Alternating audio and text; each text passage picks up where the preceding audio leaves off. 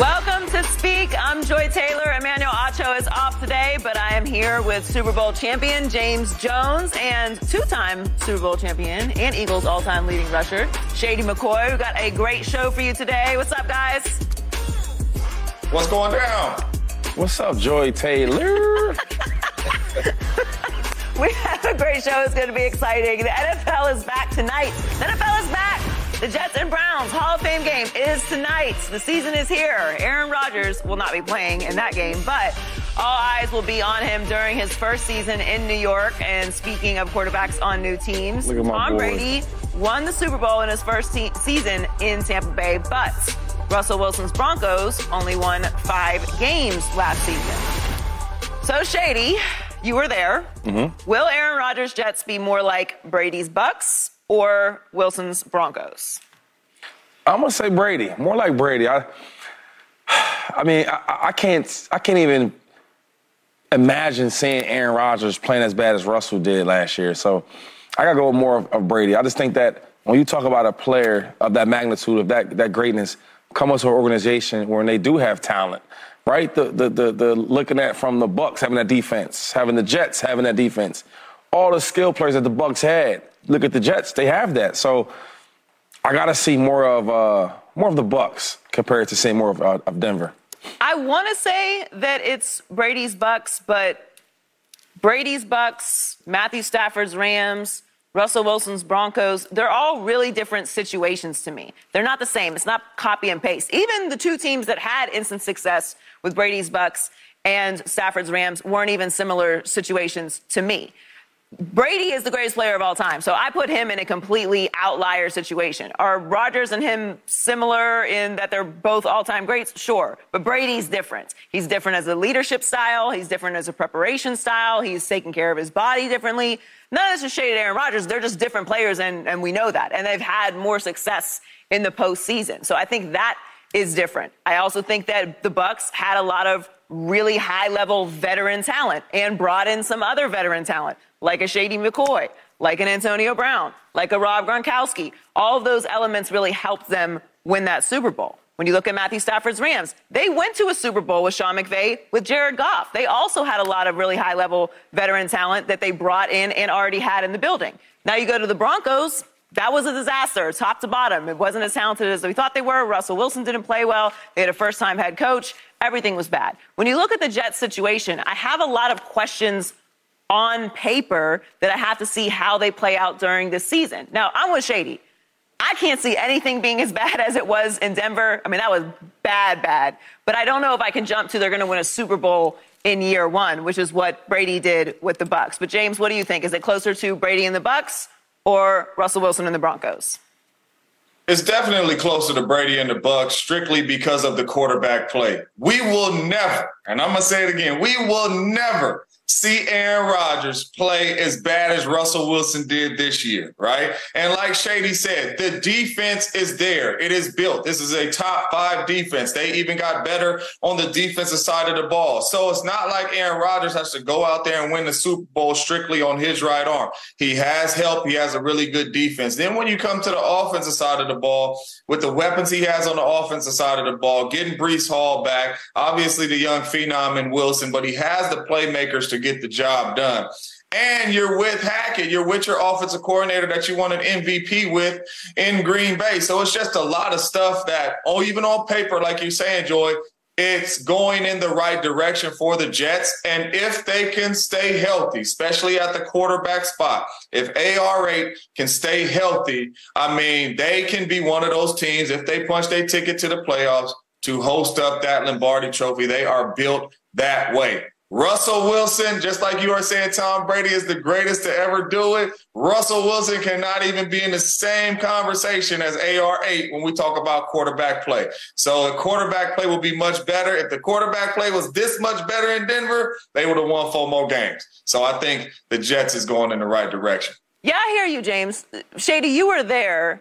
So I think we all agree the quarterback is the position yeah. that we think puts the Jets into that conversation because certainly they didn't have a quarterback last year and they weren't in that conversation. But outside of Aaron Rodgers, do you see a lot of similarities to what ha- what the Bucs had and what the Jets have? Because Because I don't necessarily see that. I see the Jets as a very differently constructed team. Bruce Arians had a lot more head coaching experience, a head coaching success than Saleh did. The, the veteran pieces at the skill positions are different than what the Jets have. But you were there, so are there similarities to this Bucs roster and setup, to this Jets roster and setup to what you guys have with the Bucs? Oh, it's a lot of similarities. I mean, and and you just said without Aaron Rodgers or, or naming Tom Brady, but it's hard to, to, to compare him without those quarterbacks. And for example, when Tom Brady decided to come to Tampa Bay Buccaneers, it's like he changed the whole team, the attitude. Like everybody's excited to play football again.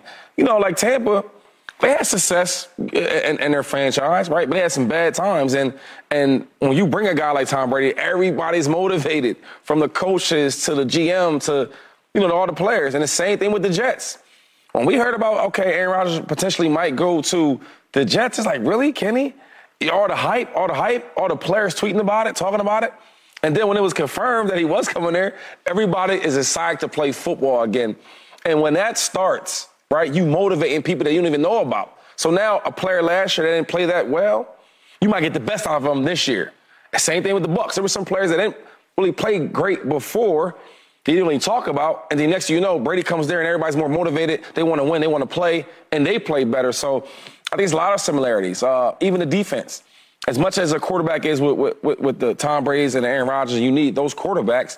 But on the defensive side, like, like, get us the ball back, get some stops. We score, you stop them. We score, you stop them. And when you can create that, that's when you start them that confidence, them big leads, them comfortable leads, um, dominating. And I think that also when you talk about the divisions, like, okay, now we can compete. We got everything we need, but that quarterback. Same thing with the Bucs. We had everything they needed, but that quarterback. So when you ask about the similarities, there's so many different, there's so many similarities. And James, obviously, Aaron Rodgers has had some questions about his leadership style and if he is, you know, he certainly wasn't bought in last year. I think we can all admit to that. But everything that you're seeing with Aaron Rodgers, we've talked a lot about this on the show over the past couple weeks. He gave back $35 million of guaranteed mm. money, which is insane. And he really seems mm. bought into. Is not?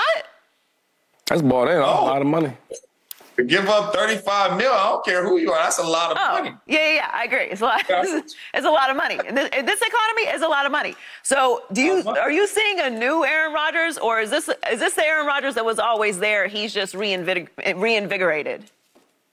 You know what? I was one of those ones that was like, you know, I was talking to Aaron during the offseason, like, dude, you a Packer. You know, hey, you did 20 there. What you even thinking about going somewhere else, man? Finish, finish it out there. Try to win one more. The team got some good players over there in Green Bay too. Finish it out. But what I'm seeing right now from AR8 and how happy he is and how just a breath of fresh air, you know, out there in New York, to see him with the young guys, to see him out there with OTAs, like Shady said earlier, right? When you get a quarterback like Aaron Rodgers, he's going to make everybody around him better. He's going to make the coaches better, the players better, everybody around him better, right? Right when he steps in the building, even from the confidence standpoint of it, right? But from what I'm seeing, Aaron Rodgers from what I'm seeing from him, how he's walking around, how he has a smile on his face, how he got handshakes with all these young dudes, just how he's loving playing football again, and how he really needed out of Green Bay for that breath of fresh air. I think you are going to see a totally different Aaron Rodgers at the quarterback spot. And then, like you said, Joy, to go in there and say, hey, man, take 35 million of my money and just give me the right. 75. That, that's saying a lot. That's saying that, hey, I'm here. I got two years here. I am trying to go win a Super Bowl. And that's the mindset of everybody around there in that building, man. I think this is going to be really good for the Jets. I see you got Super Bowl mindset today. We see the trophy behind you. We see you stunting. Yeah. Yeah, you see, I, I can't lean. I don't even know which way to lean. You see you stunting. Yeah, we see it. It's, mirrored. you, you, you flexing on a, on a low key. I see you flexing. Let's move on. Let's move on to the other team playing tonight. Deshaun Watson won't be playing against the Jets tonight, but he'll be starting the regular season after finishing a disappointing three and three last year as the Browns starter. So, James, what are your expectations for Deshaun Watson this season? My my expectations are high for Deshaun Watson. You're talking about a guy when it was in when he was in Houston, when he was healthy, when he was playing at a high level. You're talking about a guy that was in the MVP conversation. You're coming over here with Coach of the Year, Kevin Stefanski, and you have a training camp under your belt, right? Last year when he came in, the expectations wasn't that high. As coming off a suspension, right? You still ain't you ain't even got camp legs yet. You learning a new offense, ain't been in the building a lot. Well, all that changed right? He's been here. He's had a full offseason under his belt. We know Deshaun Watson, when he is on the football field, is one of the best quarterbacks in the National Football League, and you cannot argue that. Dual threat can do it any way he wants to do it. You have Amari Cooper, you have Elijah Moore, you have Njoku, you have Nick Chubb in the backfield, right? You have a really good defense. The sky is the limit for this team. And if Deshaun Watson could get back to being the Deshaun Watson that he was in Houston, the Cleveland Browns are going to be a tough outing. The division is going to be tough. JoJo Burrow, Lamar Jackson, whoever else is in that division, they are in trouble messing around with Deshaun Watson. Deshaun Watson is that type quarterback. I mean, James, I, I agree with everything you said. I mean, like the reason why we talk about the, the, the guarantee for the quarterback, $230 million, so much money. The reason why the Browns did that is because they feel like, hey, we have everything we need in the building, but that one player, that special player, and that's Deshaun Watson, and he's always been special. Um, I don't take last year as as a, a, real sample size of who he is. We know what he could do when he's at his best. Now that he's back, getting his legs, you know, some work with his legs, work with his arm, out there in, on the field with his teammates, with his players, coaches, back to playing football. I, I think we should see the old Deshaun Watson, and I think for me, the expectation has to be easily 4,000 plus yards. Got to get to the playoffs. They have everything they need but the quarterback. I mean, we've seen this team each year. We talk about the Browns. This might be their year. They might break through. Well, we can honestly say this year and going forward, they actually have the quarterback to go out there and and and get to the playoffs and do some damage in the playoffs with a good defense like they have. So just waiting to see what happens. It's a really tough division, but when you give someone 230 million guaranteed, yes, that's a lot. There's no lot. more excuses. I think we all collectively applied reason to what the situation was last year. No matter how good you are, you have that much time away from football and come in halfway through a season. The expectations couldn't have been that high, and it looked bad. I mean, he didn't he didn't look great, but we can't use that as a full sample size of what he's going to be in Cleveland. Now you have an entire offseason, a quiet offseason. You have an entire offseason in the system, playing with and being around your teammates. All those excuses and all the chaos, that's off the table now. Now you have to go out and perform. And for all this talk about pressure, we're going to talk about Lamar this year. We're going to talk about pressure on Justin Herbert this year. We're going to talk about pressure on Dak Prescott this year. When Joe, when JoJo Burrow gets paid, we're going to talk about the pressure that's on him. All these guys who have been paid, that the pressure is going to come with that. Well, Deshaun Watson still has the most guaranteed money, which is what holds up any contract. Guaranteed money. He has $230 million of guaranteed money at one position, the quarterback position that we already put all the pressure on. We know that this team is talented enough. Baker Mayfield took them to the postseason and won a playoff game. So if Baker could do that, and that's the expectations for Baker Mayfield, the expectations for Deshaun Watson should be much, much higher than they were for Baker Mayfield because Deshaun Watson, we have seen be a top five quarterback in the league. We've never seen that from Baker Mayfield. So when you're talking about the talent that's on this team and what the expectations should be, you've got a coach of the year, you've got skill positions, you've got defense, you've got line, you've got running back. There's no reason why we shouldn't be talking about them as one of the teams that will be competing to win that division, as hard as that division is. And if they don't make it to the playoffs, that's a massive failure to me. Yeah. No, you're absolutely right. Because when you when you talk Deshaun Watson and Baker Mayfield, you can't even put them in the same conversation, right? And Baker Mayfield got you a playoff game. I don't care if it's Joe Burrow in the division. I don't care if it's Lamar Jackson division. You have 230 million, right? You should be able to get your team to the playoffs and win playoff games, right? I don't care what anybody's saying. The Cleveland Browns is one of those teams that is in training camp right now that has the opportunity to play in the Super Bowl. They are built that way. right? You have your quarterback coming off of his suspension who's been here the whole offseason now. It is time to go for the Cleveland Browns. Cleveland Browns fans should be excited. Everybody in Cleveland should be excited about Deshaun Watson and his team because just because those quarterbacks, Joe Burrow and Lamar Jackson, is in that division, you have a really good one as well in Deshaun Watson, and he should be able to win you a lot of football games. And when you get in the playoffs, that's when those quarterbacks got to show up. Right, because I feel like the Browns, they're like under the radar. We talk about like, okay, they have Lamar Jackson with the Ra- the Ravens, and they did all them new additions they got for that team to make them better. But then you also got the big dog in the division, who is the Bengals, right? And Joe Burrow and his whole uh, wide receiver cast and the offense and the defense, and they have that team, so they're flying under the radar. But I think in the division, they're nervous that if if if, if Deshaun Watson gets back to the way he plays, I don't know. I mean, let's think about this for a second if the Browns are in the playoffs, because you see that or couldn't you see that? Because if they get in there, they could do some damage. They got all the talent. If you look at all like the rosters and, and you compare them, they easily got a top five roster, easy. Now you get bringing a quarterback like Deshaun Watson playing how I used to play. They could be dangerous. They could be. Coming up, we talked about the veteran quarterbacks, but what about the youth movements? Which young quarterbacks are giving us the most, most faith this season. That's next on Speak. And don't forget, you can check us out every day on the Fox Sports channel on Sirius XM.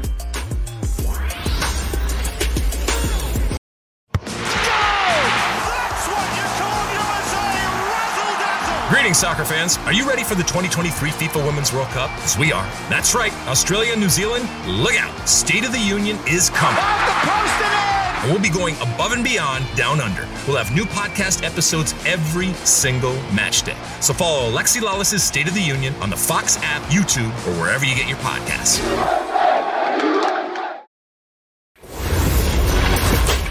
Desmond Is set to begin the season as the Falcons' starting quarterback. Ridder said it was comforting to hear owner Arthur Blank say that he was the future at the quarterback spot for his franchise, and this got us thinking about the other young quarterbacks with less than five career starts. In addition to Ridder, we're looking at Bryce Young, CJ Stroud, Jordan Love, and Sam Howell. So, James, which young quarterback do you have the most faith in? For me, it got to be Jordan Love, right? You have had the opportunity to be in the same offense with the same head coach and behind the MVP Aaron Rodgers to learn from, right? All we hear out of Jets camp is how much Zach Wilson has gotten better and Zach Wilson understanding of the game and how he's improving off of a couple months behind Aaron Rodgers, right? You've had a chance to sit back, see the good, the bad, the ugly with Aaron Rodgers and this offense, right? And now it is your time to step in and you know the offense like the back of your hand, right? So for me, Jordan Love has to go out here and he has to perform. He should go out there and look comfortable. He should go out there and look confident and he should spin the ball all over the yard being in this offense for three years. We've seen him come in, right? We've seen him come in against the Chiefs his very first start. He didn't look that good. It looked pretty ugly. We seen him come in against Shady's Eagles last year, and he was like, okay. I mean, you know what I mean? You seen the nine day difference, just the command of the offense and seeing how he was able to move the ball. So for me, you are stepping into training camp. Nothing is new. CJ Stroud, Bryce Young, and those guys, they have to come in here and learn a whole new offense, build chemistry with the receivers, all of that stuff. He has that. So for me, he has to come out here. He has to ball. I have faith in him that he will because he's in a very good situation. He should be comfortable with everything Coach LaFleur is calling. Well, I'm going with the Heisman winner at six foot, 190 pound, Bryce Young, the number one pick overall. Stop playing. I mean, everything you heard in, in training camp is he's lighting it up. And I think that like what was people were nervous about was his size. Like, can a can a quarterback at six foot at 190 with a, with a frail frame can he really do it? And they say he's tearing it up in camp. He's so smart. He's very very intelligent. And I love that like he he gets it. Like some players they just get it. There's some wide receivers that just naturally get it. They come in the offense and they and they do very, very well because they just fit in. And he's that type of player where he comes there, he's young, and all the old vets are talking about how well he's doing, how how confident he is, how mature. The biggest thing they've been talking about in camp is how mature he is for that offense. And then the cool thing is when you add a lot of pieces to a young quarterback, you talk about Adam Thielen, who is a, Adam is a, a, a, a veteran receiver who who's been there through ups and downs of having different quarterbacks. Now you have a young, talented quarterback that you can make it easier for him. Them, them possession catches, being on time for routes, teaching the guys in, in the wide receiver room how to be uh, make it easier for a young quarterback. Miles Sanders, a Philadelphia running back, who I love. I love this game. We couldn't pay him because of we had so many other players we were paying, but but he went to the Panthers and he's playing well. He's a, he's going to be fast. He's very elusive. He opens up the, the passing game. You could you could run it to him, and also the best thing about his game is you could throw the ball to him in the flats and open field, let him get crazy work and get crazy busy. Another thing is I want to talk about DJ Chark, who was a big receiver, fast, athletic. When you give a, a young receiver these toys, these guys that make the game easier for him. Where now I feel like in Alabama, when he was the Heisman, he had to do everything. You come here, to, to a team where, okay, you have some guys around you that can make it easier for them. So I, I like Young. I think Young is going to be a, a, great addition to that team. And the, be, and the best thing before I go is, is the division. That division is soft right? Right? I don't want to say soft physically, but this it's not tough. Like people can't wait to go down there and play them teams. I think the Saints is a, is a good team, but it's still they're trying to find their way. They got a new quarterback, a new system. Uh, Alvin Kamara might miss some time. The defense is getting a little older. Then you go to the Bucs. I think the Bucs are super talented. They probably are my favorite for that division, but Baker Mayfield is the quarterback, and we know how he gets when he's under center. And then the last one is uh, who I'm missing? Atlanta. The Falcons. We just talked about their quarterback. I mean, he's new. They got a whole young roster. The, the, the Atlanta Falcons scare me because they have so much, t- so much young talent. Sometimes when young players, they can like do really, really well, really, really early, and you're unexpected. And then the some is like, okay, they're really, really talented. They're going to be good in the future, but right now they're still trying to figure out how to play this game. And we have young guys, they go, they're in Atlanta, so they're going to hang out. They're going to do different things, right? That's part of it. If you have a, some older vets in, that, in the locker room and the offensive side to teach them what to do. So I'm going with the Panthers. I, I, like the Panthers as well. I think they're a sleeper team. I think Bryce Young is going to do really well. You mentioned a lot of the things that I like about Carolina and I like for him in Carolina. And also, they have a new coach in Frank Reich, who I think is Frank a right. Yeah. Coach. Yes, he is. They also didn't earn that pick. Like they took the number one overall pick, but they traded into that spot. So obviously, they didn't have the best season last year, but a lot of it had to do with injuries. They were really flexible at the quarterback position, moving things around. So I, I, really think he's in a good situation for a rookie quarterback. He's obviously extremely talented. He is a rookie. I'm not saying they're going to go all the way to the Super Bowl, but the question is, who do we have the most faith in? I'm not, I don't know if I can go as far as you, James, with Jordan Love. I heard a lot of should. He should do this. He should do this. He could. He has to. Uh, he's a little, a little bit of a different situation because than, than some of these other guys because of the amount of time that he's been in the league but not playing. These other guys are mostly really young or rookies. So it's a different situation for every one of these guys that we're mentioning. The division, though, is interesting when you're talking about the NFC South. Atlanta, I think, has the best running back in in the division. I think the Bucs have the most veteran talent. I think the Saints have the best quarterback, and I think that the Panthers have the most interesting collection of coaches, mm. talents, and a rookie that we have very high expectations of. So I can't wait to see what's going to happen there. But let's move on to another young quarterback. Zach Wilson will start tonight. But the number one, number two overall pick will be Aaron Rodgers' backup during the season. Rodgers gave Wilson praise, saying, quote, I think he'll look back years from now and be really thankful for this time to grow, to reset, take a breath, and it's going to set him up for a nice, long career in the league. So Shady, how should Zach Wilson handle his situation in New York? Hey, yo, A-Rod, give us some advice. Listen, hey, look. Just relax. Don't worry about being on the bench. Look, look, years from now, you're going to thank me for coming and taking your spot.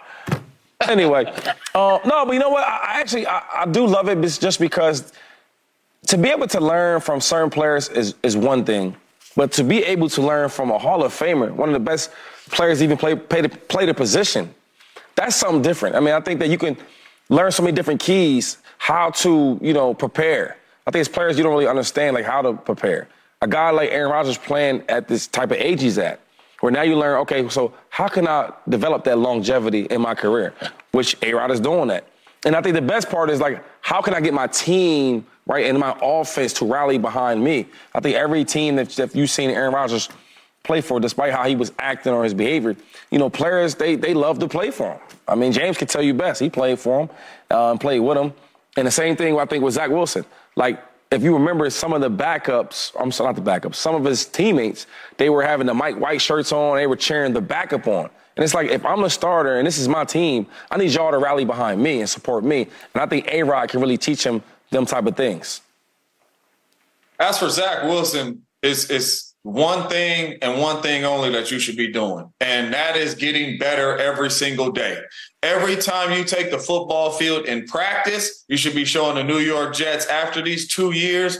I'm your guy. I'm the one you drafted. I'm the one you had confidence in. You hear them out of the Jets camp already, and I touched on it earlier in the show that they already saying how much better Zach Wilson's looks after one or two months behind Aaron Rodgers and just how much comfortable he is with the offense and just had the growth they're seeing from him. So when you step on this field tonight, that's what we want to see, right? And as for Zach Wilson, I know you are on the New York Jets right now, but you are auditioning for 31 other teams, and that is the real. You don't know what's going to happen in New York. But when you take this football field as the number two overall pick in the draft a couple years ago, you let the world know that you can be that guy. I don't care if it's 10 snaps, I don't care if it's 20 snaps, I don't care if it's the whole dang game. When you out there in the game and practice, let them know that Zach Wilson is getting better and better every single day. Because, like A Rod is telling them, right?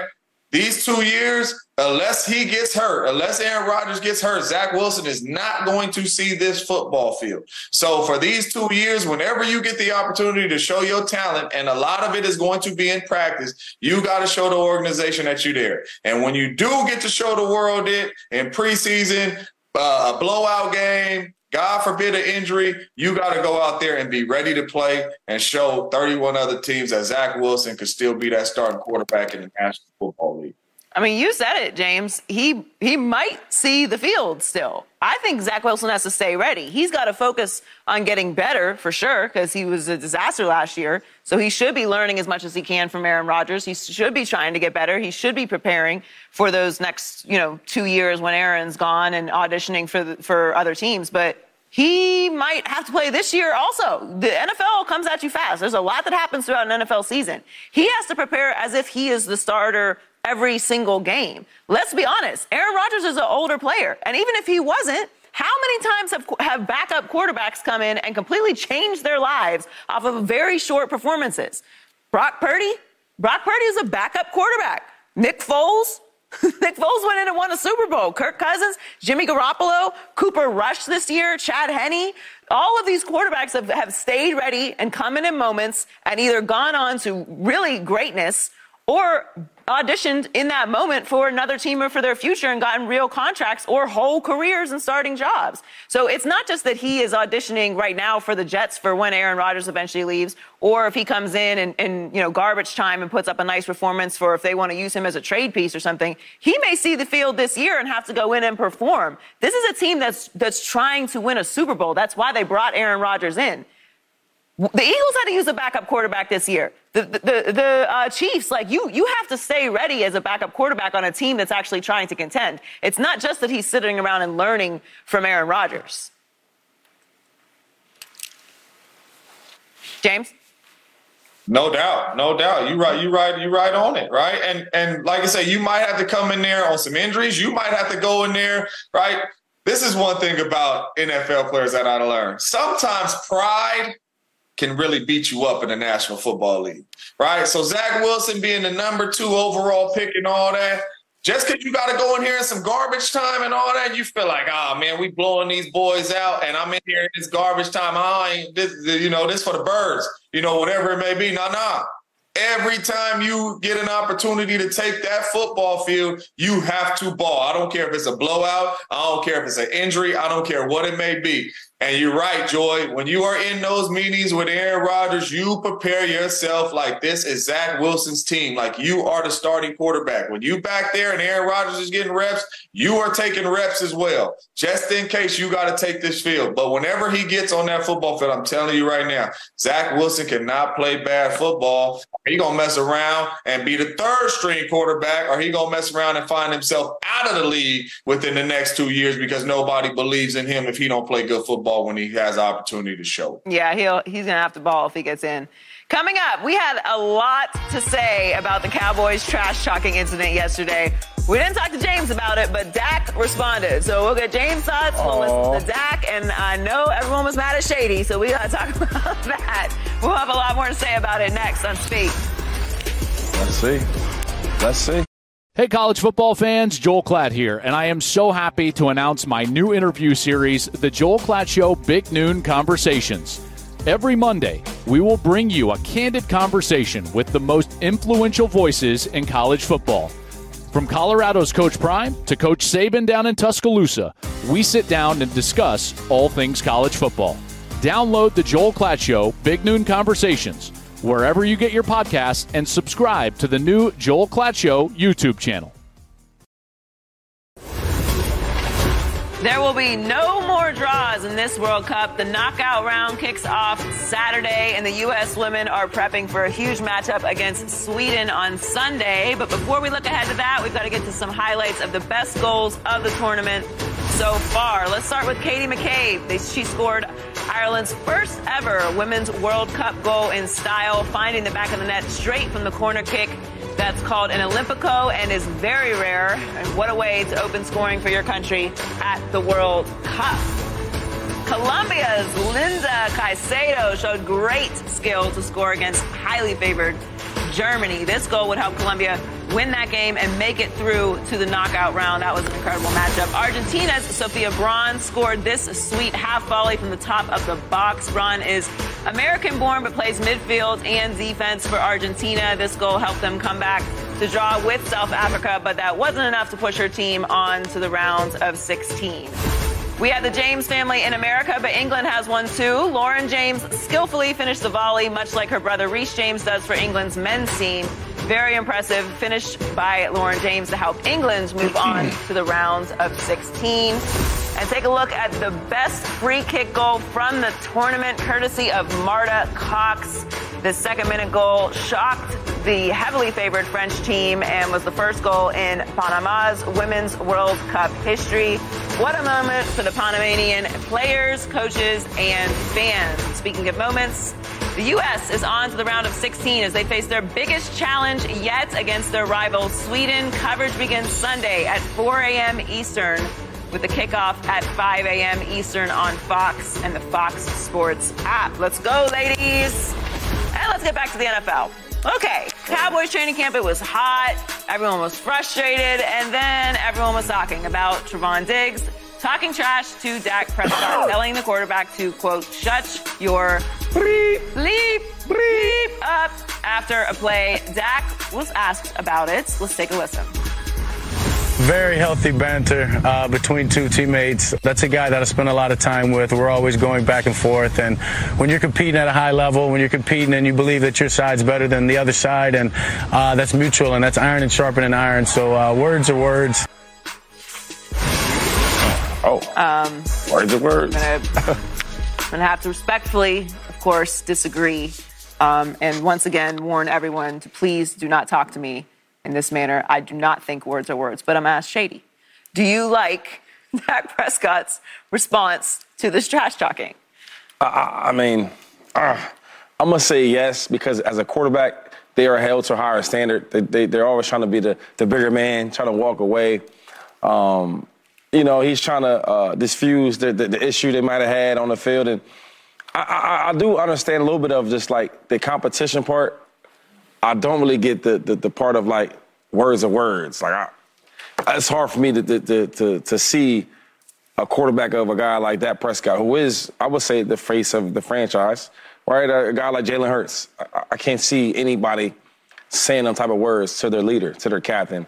Um, and then, and James, you could talk about this. I mean, I'm sure you've never seen somebody you know, with Aaron Rodgers tell him to shut his bleep, bleep, bleep, bleep, bleep up. That's doesn't doesn't happen. So um, I guess on one sense, like yeah, I, I get it. The quarterback's trying to be the bigger man, uh, keep the team together. Probably don't want no fights, no arguments. You know, and the other part, I just words to words. Like if, if, if, grown men saying certain words to other grown men, there's always a consequence. You know. Now in that situation, there was there was no confidence. To, there, there was just walking away. But others, it might not go so smooth. Tell you that right now. So James, I love you to death, brother. Don't you ever say that about me, and I won't say that about you. JD, we good, my dude. We good. I ain't gonna come at you like that, man. We solid. Joe ain't gonna come at you like that neither. We we all good. But Shady, we know when you are in training camp, you get into heated moments like this. We've seen fights break out, Shady, right? You've seen fights break out, dudes going crazy, right? Mm-hmm. Sometimes brawls, sometimes one on ones. There's a bunch of crazy stuff said, right? 15 minutes later, dusted off. Hey, you know what I mean? We back to practice. So I understand what Dak Prescott is talking about to where that's the number one defense. We the number one offense. We finna get on y'all every single time we take this football field in training camp iron sharpens iron. So, hey, you can get some whenever you want to get some, Trevon Diggs. And the same thing, Trevon Diggs telling Dak, y'all ain't finna score on us, and it ain't gonna happen. I understand that, right? But there is a thin line, right? Here we go. Here we go. Thank you.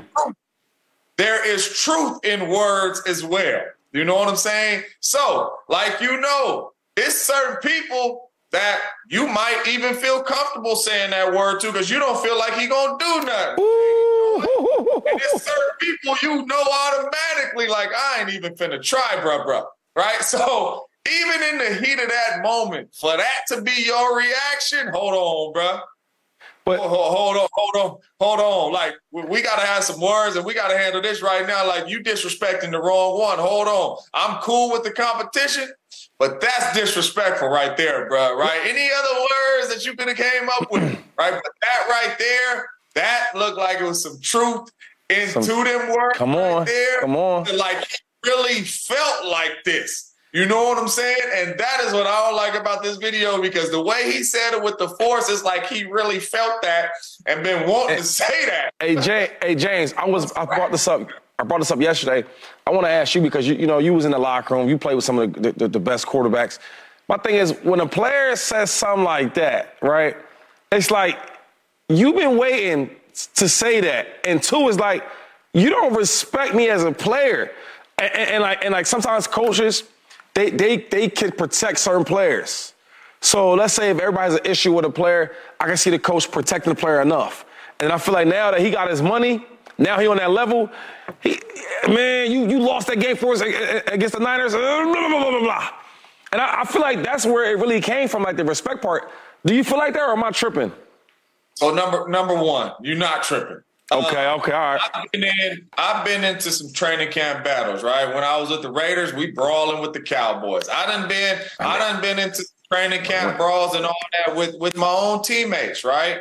But never has it come to using words or stuff like that, right? Yeah. Number two, it's competition. I've, I've been in that too. Aaron Rodgers and AJ Hawk are best friends, right? They used to have a competition in practice. If AJ Hawk ever picked off Aaron Rodgers, he would throw the ball back at Aaron Rodgers. Sometimes Aaron would pick it up and throw it back at him, right? But this right here, Shady Joy, we both know that when somebody looks in your face and says what Trevon Diggs just said, come on now. Hold on, Hold on, hold on. Like that, that, that, is, that is fighting words right there. And I'm with Shady. This ain't something that just happened walking on that practice field. Yeah. This is something that Trevon Diggs is like, either he really feel this way, you know what I'm saying, or they don't really respect that like that in that locker room. Because I'm telling you right now, the way it came off was like, bruh, we don't care who you are. We don't care if you're the quarterback. Shut your, you know what it is.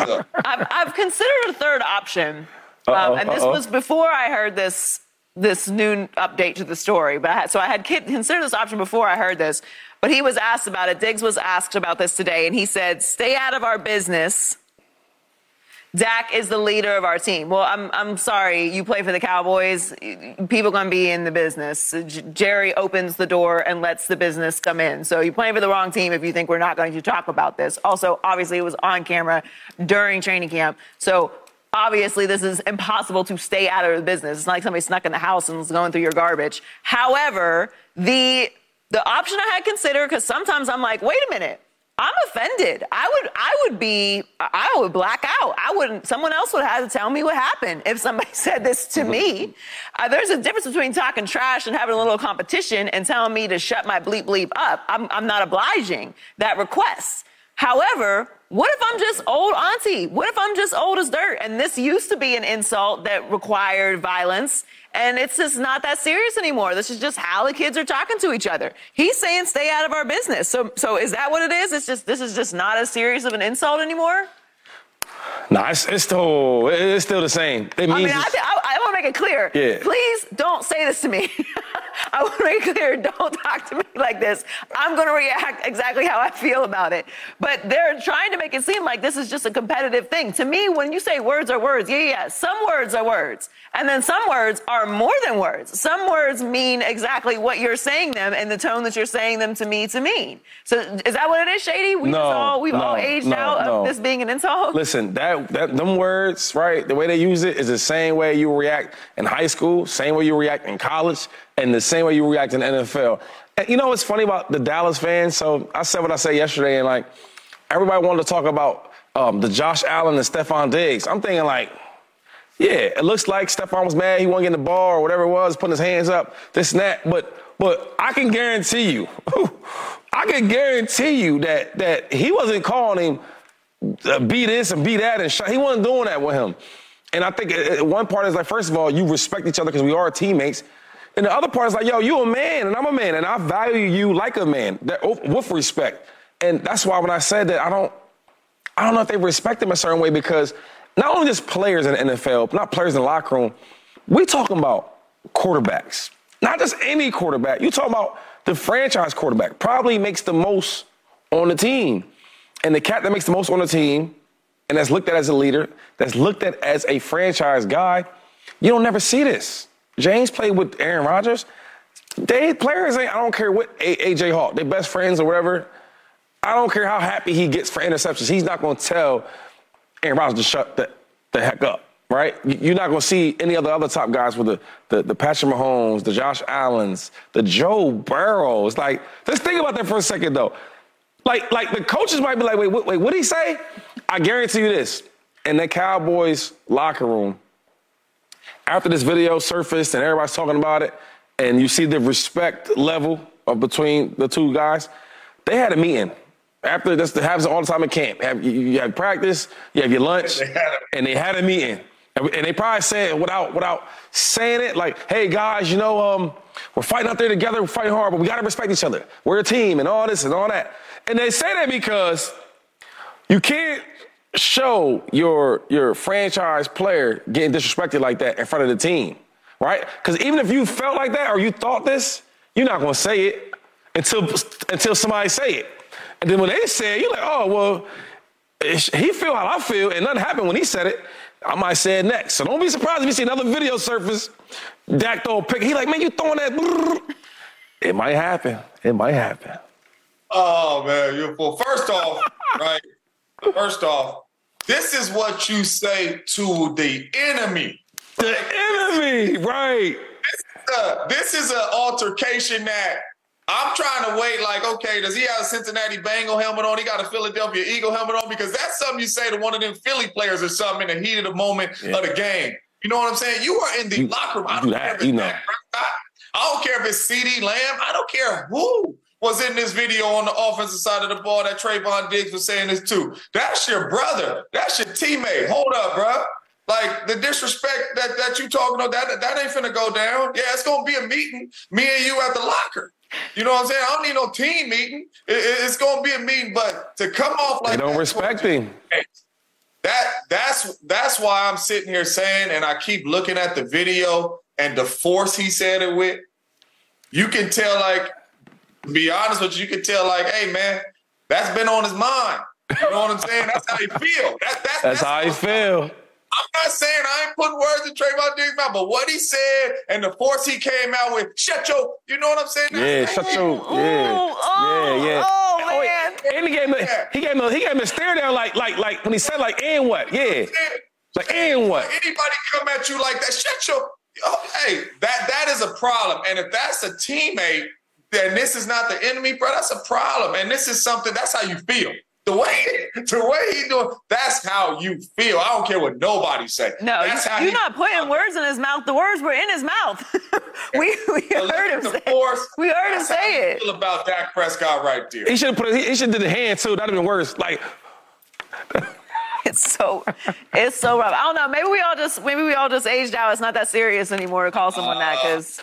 But I just want to I want to reiterate Please don't do it. Please don't. Please don't make me. In, put, don't put me in this position. Coming up, Aaron Rodgers is in the Big Apple now, but you're not gonna believe what the president of his former team, thanks Green Bay, had to say. Oh, I can't wait to get to this. That's next on Speak. Here they go, being petty. We all know Aaron Rodgers was traded from the Packers to the Jets this offseason. But did you know Green Bay will get the Jets' first round pick next year if Rodgers plays 65% of the season? Packers president Mark Murphy definitely knows that. Let's take a listen to this. 65%. 65%. That's what we got to get to. So, I want to. I, I, mean, honestly, I, I hope everything goes well. I want them to play 65%, but it'd be really good if the Jets had a bad year because, you know, have the. I'm 60. Well, spicy. Spicy with a smile from Mark Murphy. James, what do you make of Mark Murphy's comments? You know, I'm, smiling because, you know, I know Mark. Uh, we, I got a personal relationship with Mark, man. Mark, Mark is a good dude. Um, I don't think he's wishing bad on Aaron Rodgers and want Aaron Rodgers to get hurt, right? I, but I do think he's saying what everybody wants in Green Bay, right? Fans, coaches, ownership, whatever, right? Because if he plays 65%, we get a higher pick. You know, now me knowing Mark Murphy, I don't think this is one. I think this is Mark Murphy just talking, right? They got him. You know, when people get on them podcasts and you got plenty of time to talk, you just start saying crazy stuff. So, yeah, it's some truth in it because you know that the pick goes up if AR8 plays 65%, but I don't think he's wishing any like injuries and nothing on him like that. But he definitely wants that pick. But listen, sometimes you got to just go on there, Mark. You know how to be professional. Go on there. Hey, man, listen, I don't care what happens over there. Whatever happens over there happens over there, and we going to get whatever we get. But you can't come out like that, Mark. this is really just like it's like the real housewives of the NFL. This between between uh, the Jets and Hackett and Saleh and Mark Murphy, and you got Sean Payton throwing shade. It's just shade. It's shade wars out here.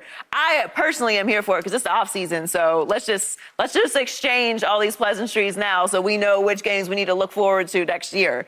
Uh, he is saying the quiet part out loud, Mark Murphy. He's he's he's feeling comfortable. He's getting loose and saying what everyone in Green Bay really wants. And it's not even that it's a bad thing. Of course, this is a competitive league. You want other teams to do bad, and you want your team to do good. And in this particular situation, you want Aaron Rodgers to play, but you might not necessarily want him to be successful because it will reflect badly on the Packers. But at the end of the day, I'm okay with it. Like, do you do you see maybe a little bit why Aaron Rodgers maybe didn't want to be there last mm-hmm. year? That's a little bit of energy being thrown his way. Maybe he wasn't so invested, so they're feeling a little salty. Maybe Aaron was feeling a little salty because they weren't invested, which is why Jordan Love is there in the first place. It's all this pettiness being exchanged, and I understand it. Look, at the end of the day, Aaron Rodgers is going to be remembered as a Packers quarterback. At, when he retires, he's going to go into the hall as a Packer. I, I, I believe, I believe he will do that. I believe he will be welcomed back in Green Bay after some time has passed with open arms. This is shady. It's, it's shady, um, but nobody's being politically correct anymore. Nobody is. Sean Payton's telling it like it is, telling no lies. Hackett's responding. Aaron Rodgers is responding. Saleh's responding. We, Mark Murphy got something to say. I'm here for all of it. Talk your talk. I mean, I, I like it. I mean, it's, it's kind of like it's funny because I understand. Well, listen, you know, A Rod wanted to leave, so they traded him. And it's like, I don't want him going out there just looking super great. And then it's like the, the Jets go to the playoffs. Let's say they go to the, to, to the to the conference, right? AFC Championship game.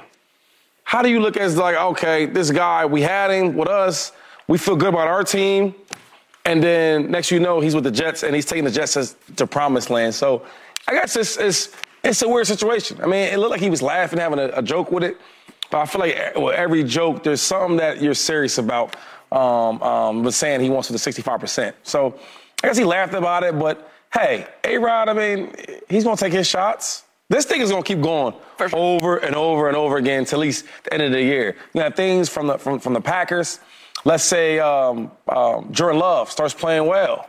You know, I'm sure you might see some some things from from the team, right? Talking about we made a good decision and et cetera, et cetera. So I just love to see this back and forth. Um, it, it, makes football fun again. I, I, think we're, we're getting close to the season. Um, and now you look at like all the different teams are speaking out, all the coaches. This has been different because we haven't really seen this many coaches, especially head coaches, you know, talk about things like for other teams or other coaches. Like when Sean Payton came out, I was like, oh, take the gloves off, uh, Terence Bud Crawford style, right? And then you see coming at the thing, you hack it. Um, even though his, his response was kind of weak, right? I guess he was kind he was kind of like you know showing a little bit more respect to Sean. He still even though, addressed it though. Yeah, but he did, but he did, but he did. He still addressed it. So I'm just uh, I'm excited for for just the, I guess the build up. I feel like in every like main event, if it's boxing or if it's whatever it is, the, the NBA finals, like you get a build up. And as we get close to the season, we're getting these build ups from these coaches, from these presidents, talking about other teams and other players. So I'm all for it. And it's just like anything, right? It's competition. You can't tell me that Bill Belichick wanted Tom Brady to win a Super Bowl when he went to Tampa. He probably was sitting on that couch hot about it, right? That Tom was having all that success. That's the same when you trade a guy and, you know, whether it's a franchise player or not, it's still competition. If you're able to get something high for him back, if this happens and that happens, you better believe that you're hoping that to happen. It's competition. That's why you trade people. That's why you try to get high picks. And that's why you do that stuff. So for Mark Murphy, it's not bad. I do not by any means think he's wishing Aaron Rodgers gets hurt or anything like that. But you sound like it. They, they are thinking about sound like it. If he plays 65%, our pick goes here. Hey, we won the trade. You cannot tell me that the Packers don't want to come out of this thing saying we won the trade. Jordan Love's playing well. We won the trade. You can't tell me the Jets want to say, we got your guy. We in the AFC Championship game with a chance to go to the Super Bowl, and we got him for two years, and he having it's a little competition both ways, man. So, like Joy said, man, it's a lot of pettiness. Hey, and we here for it. It's human nature to want to be right, right? You got to be really be different wired different to let someone go and not care at all what happens after that. There are some people like that. I might be one of them. But it's really, really hard to do. You got to be built like that. Most people, especially when you're making a big decision that is going to be criticized, that is going to be evaluated, you want to be right. The, the Packers chose to implement the next phase of their organization by drafting Jordan Love. They want to be right about Jordan Love. They want to be right in that they let Aaron Rodgers go and didn't fight to keep him there. He wanted to be traded and he asked to go to the Jets. He wanted to leave. The Jets want to be right for bringing Aaron Rodgers in and giving up all that they did and moving off of the number two overall pick in Zach Wilson. Well, we knew they were right about that, but the point is, you want to be right. These these decisions can cost people jobs. They can cost years of a, the, the development of an organization. So it's it's beyond human nature, it's their jobs that are on the line. So of course they want to be right. We just usually don't hear how much they want to be right and in this petty fashion. But that's why I'm here for it, Shady. Like talk. This is what we ask for. We ask for authenticity, and then we want to be mad when someone keeps it real. We keep it real every day. That's what we get paid to do. I just feel like with, with, with Marks, he could have he could have said something different, right? Like like I get about the draft picks, I understand, but even some like even the draft picks, like I, I, feel like he would be more happy if if Jordan Love goes out there and he balls out, right? I feel like you're more proud about that than than what draft pick you get. The quarterback that's leaving, the, the, the, the superstar Hall of Famer left your team, but then your backup that you drafted in the first round is balling. You're like, oh, we ain't missing a beat. Like you, you could talk fly, you, you could talk slick um, on, diff- on different things. See, he needs to hire me to do his trash talking, right? I'll have him laced up right? Talking about draft picks, that's cool. Well, you, you should have leaned more to, to, to, to Jordan Love. Mm. You know, like some slick, like, you know, hey, we're going to miss Aaron Rodgers, man, but we got some some stars. And you see what Jordan Love's going to do. He's doing this and that in camp. Like, he could have mixed it up a little better. But, Mark, I'm not going to hold that against you. But I'm here. I'm available if you need me. I do. You, you know what? I'll, I'll manage it for you. I'll take a consulting fee. You know, I'll organize. I'll organize the back yeah, end of it. Man. Just, you show up and you gonna talk trash. You gotta talk trash, right? Trash. Coming up, we're talking NBA. Chris Paul is a future Hall of Famer, but is he a good fit for Shady's Warriors? That's next on Speak.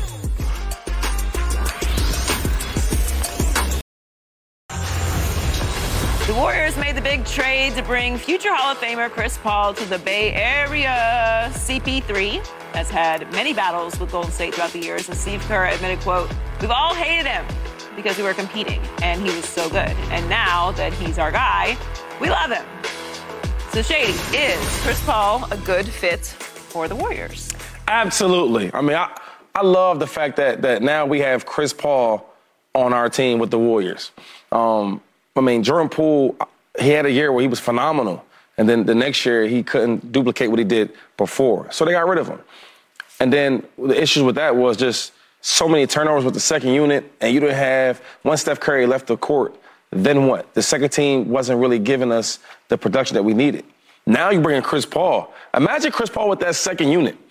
You, you, now you're going to minimize the turnovers. You're going to have a, a real, um, um, um, you know, general floor general on the court for example, like a guy like Jonathan Kuminga, who we're so high on, we're waiting for this potential to see, and it, has, it hasn't unlocked. You bring a guy like Chris Paul, now you, you, you unlock that type of talent. We've seen it happen over and over again with Chris Paul and other talent. I got a big man like Looney. We love to preach how Looney is, is great on the boards.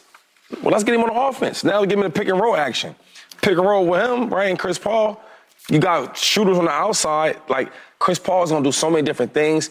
The only thing I'm curious to see is how they will play Steph Curry and Chris Paul. Smaller guards who's, not really known for the defense. And of lately, I've seen a lot of teams going at Chris Paul um, um, as a liability on defense. You know, Steph gets a lot of effort, but he's not the best defender. Um, so I'm waiting to see how they play with these guys together. But then again, they won a championship doing this with, with Jordan Poole playing on some of the minutes where, where they needed some some some deep play um, and offense of, of, scoring, and they would put Jordan Poole and Chris Paul, or not Chris Paul, Jordan Poole and Steph Curry on the court together. So I'm just waiting to see. Um, I, I, love what he brings the experience. I mean, 19 years playing this league is so long. So for, for younger guys, he's going to teach them so much. And you can never have enough leadership. I mean, Steph Curry and Draymond Green are probably the biggest leaders. You add on Klay Thompson, but then you bring on Chris Paul. And, uh, and one thing I'm always big on is, is reading what the players around the league and what the players in the locker room are saying. And everything they're saying is all positive. Like they can't wait for Chris Paul to get there. The stuff that Draymond Green and Steph Curry did in their careers and, and Klay Thompson, for them to like be so happy ab- about Chris Paul coming on board. Draymond Green before talked about how, you know, they weren't the, the best of friends and he didn't like him as much. But if you read, he also also said that he can't wait to play with him and, and have that conversation as a man one on one. So I love what they're doing. I love what they're doing. I can't wait to see what it looks like. It's going to be a fascinating storyline going into the season. I agree with you that he's a fit from an IQ perspective. We know that Chris Paul is a high IQ player, and he has an extreme amount of experience. Those are things that the Warriors really love. They have a lot of experience and they play intelligent basketball. They are a system, they are a selfless system. Well, the selfless system is where I start to question it. Is he going to fit in this? Because he is a very specific type of physical player. He's not somebody that you can just put anywhere on the court. He plays a specific type of position in basketball. Is he going to be able to be flexible with maybe if he's not going to start? Is that going to cause a problem? I don't know. Where and how is he going to fit into this lineup and within this Warriors way of doing things? Because everyone makes sacrifices on this team. So is he going to come in being Chris Paul and be able to mold himself into what it is that the Warriors do? Because, well, you know, what the Warriors do is win championships because they are the current dynasty in the NBA still. So I have a lot of questions of how it's actually going to work. But I think from the perspective of he understands the game and he's in a position now where he's with a team that they could potentially win a championship if he does what they need him to do. And of course, if he's available when they need him the most, which would be at the end of the season, then I think it will be a really good fit. But what do you think, James? You know, it'll be crazy for any of us up here to say no. You're talking about a top 75 basketball player. You're talking about the point god in Chris Paul. He still has the ability to make everybody around him better.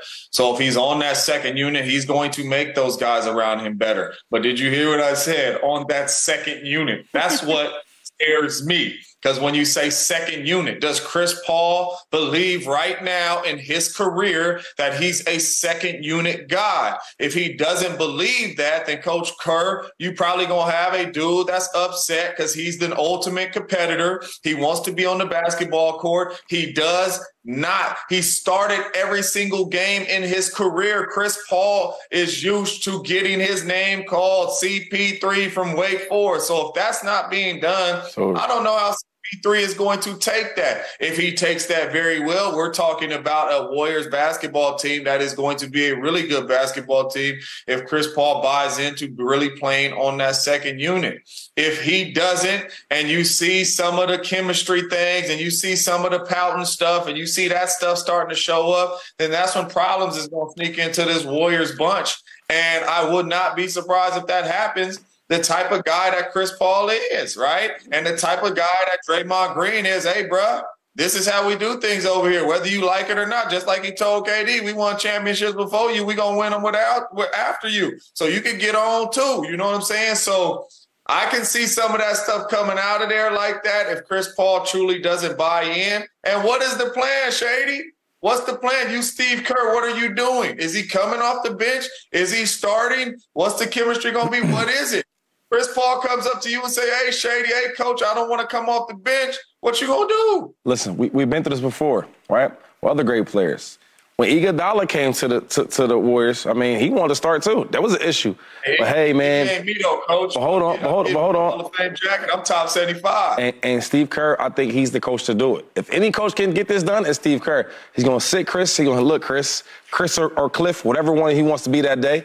He's gonna say, for you to reach something that you've never got a championship. Let me show you how to do this. Because I've won in your seat as a player, and I won in this seat as a coach. And if you let me show you and guide you, Chris Paul or Cliff, whatever you want to be, we're going to get to that promised land. I agree. I think Steve Kerr is the one to do it. He's, he is the guy to do it. Coming up, Dak Prescott says criticism he faces has given him a chip on his shoulder. Is it now or never for the Cowboys star? That's next on Speak. Did, did, did Dig knock, Dig knock that chip out? Dak Prescott is coming off a season with a career high 15 interceptions. Wow. How's wow. it go? How's it go? Quick, quick, quick, quick. The Cowboys quarterback faces a lot of criticism, but he says it has put a chip on his shoulder, adding, quote, when we win this thing, it's only going to make it that much sweeter. When we win this thing, Shady, only going to make it that much sweeter. Does that sound like a guarantee? It sounds like a little. It sounds a little like a guarantee. Is it now or never for Dak Prescott this season, Shady? You know, to be honest, it's it's neither. I mean, because like it doesn't matter if, if he doesn't get it done this year, they'll find a way to, to find an excuse. you know, like they'll blame McCarthy or they'll blame they'll, they'll find something to blame. I mean, that's what happens with, with Dak Prescott. I think like nobody holds him accountable. They don't. There's, there's no way in the world that after that loss with the Niners, that they wasn't pointing the finger at him. They didn't do that. Instead, they found a way to find an excuse. I mean, we've seen over and over again with this team, they've got better, they've got better, they've gotten better. It's like, what else is needed for this team to get over the hump? And the only thing I could think of is is one position. That's that Prescott. Now, now, granted, there's other spots that maybe every player can get better. You get more depth in different positions. But what's all said and done, and, and you're you're at the big game, the bright lights. You need your quarterback to play well. And if he doesn't play well, at least don't lose the game. And all the big games, the big moments that I've seen, we see him lose the game. So you look at Trevon Diggs, his his outburst he had with him at camp and a lot of that comes back from from the issues of in big moments the way he plays. It's like you get frustrated. You know, my, my counselor would, would tell me this. She said, LeSean, you gotta find a way to let loose, right? I'm like, what do you mean? She said, well, I'll tell you. Imagine you have a cup, right? And when something good happens, you put a little in. And when something bad happens, you put a lot in. So you got to find a way to empty the cup. Because if you don't empty that cup, it's going to overflow. And when it overflows, you get them outbursts like Trevon Diggs. You get to the NFC, or I'm sorry, you didn't get to the NFC Championship game. You didn't even get there. You got one game to get to the NFC Championship game. The defense does their job, right? Tony Pollard, for the most part, he did his job when he was out there. Uh, uh, uh, um, um, you look at Micah Parsons, he do his job. Everybody's doing their job. CeeDee Lamb, the plays he got, he was doing his job. And the only guy that didn't do their job in the biggest moment for this team was Dak Prescott. And you know what happened next year? Nothing. They praise him the same. They're paying him the same. They don't do well this year. Nothing's going to happen. And he'll probably get an extension at the end of the year, just just for the cap, the cap um, um, hit, cap space. Mm-hmm. That's the truth. So when you ask me this question, is it now or never? My answer is it doesn't even matter. I can't say never. That's that's too committal for me, but I will say that this situation right now looks like one of the most ideal situations that you could be in as a as a player. In that team, it's Oof. really hard to find a more talented roster top to bottom outside of the quarterback position than you're going to find in Dallas. You've got a Super Bowl winning coach in Mike McCarthy. You can think whatever you want about Mike McCarthy, but he has a Super Bowl and you can't take that away from him. He's also coached an all-time great in Aaron Rodgers. You can't take that away from him. You've got a, a, a defensive coordinator that's been to a Super Bowl. You have a loaded defense, a defense that actually scores you points. They will take the ball away and go score points for them. Yes, they will. Uh, you're really solid top to bottom. You can't ask for more talent. And then you go to the NFC. Dak Prescott is, is top three at his position in the NFC right now. So you you're looking around at the other talent at your position. You're looking around at the rosters. You're looking around at the coaches. You're looking around at the situations. It's really tough to ask for a better situation than, than this. And they added more weapons to what right. you had last year. How many guys in the NFL have an All-Pro wide receiver? And you had that last year. So it's really hard for me to imagine a a moment in time, a moment in Dak's career when this scenario is going to be easier in the NFL. It usually doesn't get easier, and for you to have the team around you that they've put in place in Dallas. But James, what do you think? Is it now or never for Dak Prescott? I mean, this this is tough because you say now or never. Like, I don't think it's like this season and then it's never going to happen. Like the way the Dallas Cowboys are built, you guys just touched on it. They have a really good football team. It's not like we waiting on Dak Prescott to make a bunch of bums great. They have a big time defense. He has three big time receivers. He has a big time running back. Like he has everything he needs to succeed. But for me, it is now. And what I mean by now, I mean you have an opportunity the next three, four years to be able to be in these NFC championship games with opportunities to go to the Super Bowl. That's the type of team you have, right? And for Dak Prescott, the reason why I'm saying now is because, like Shady said, yes, the blame did go to a lot of other people, right? Kellen Moore out of there, right? Coach McCarthy calling the plays again, right? Receivers may be running the wrong routes. Play calling could be an issue. Well, now all you hear is is the balls in Dak Prescott's hands, right? We added more speed for Dak Prescott. We buffed up that defense with Gilmore and those boys on the defensive side of the ball. He has everything he needs to succeed right now. You hear him even on his own. Hey, it ain't going to happen. I ain't throwing 10 plus interceptions this year again, right? So he thinks he's going to play at a better level. It is on Dak Prescott to get this thing done right now, strictly because the way the season ended last year. And that was him not playing well, him throwing interceptions, and not willing his team to victories, right? Against quarterbacks like Brock Purdy, right? And not only that, you are talking NFC. Mm. You have Niners, you have New Orleans, who could possibly be a good team, and you have Philly, and you have Dallas. Why ain't name right? us first? I, am just saying we know we know those are the top four teams yeah, well, in the NFC. Make sure, right? Sure. You ain't gonna have to beat all four of them in the playoffs, Shady. Right? Some of them dudes gonna have to battle it out. So for me, for the NFC to be that really weak, and only have really four strong teams, and I could be missing one or two other. That's I would throw the Niners in, but we got to see what they're going to do with the. Yeah, you got Niners, you got Saints, you got Philly, you got Cowboys, right? Yeah. Those are going to be the four teams that's really going to be the teams to come out of the East, right? So right now, for Dak Prescott to knowing that that's the comp, it's right now, man. It's time to go. Well, coming right up. Now Aaron Rodgers and Deshaun Watson will be leading the charge for the Jets and Browns, but which team has a better chance to win their division? That's next on Speak.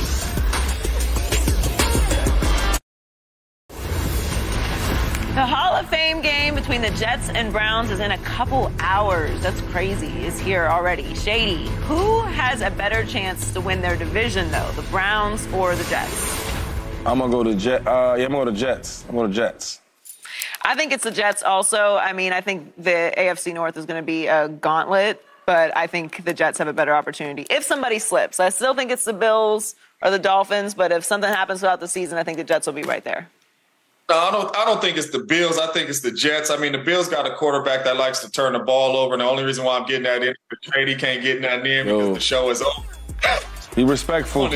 How you gonna put that in at the end of the show. James? That's crazy. Call Trevon Diggs on you. That's it for us.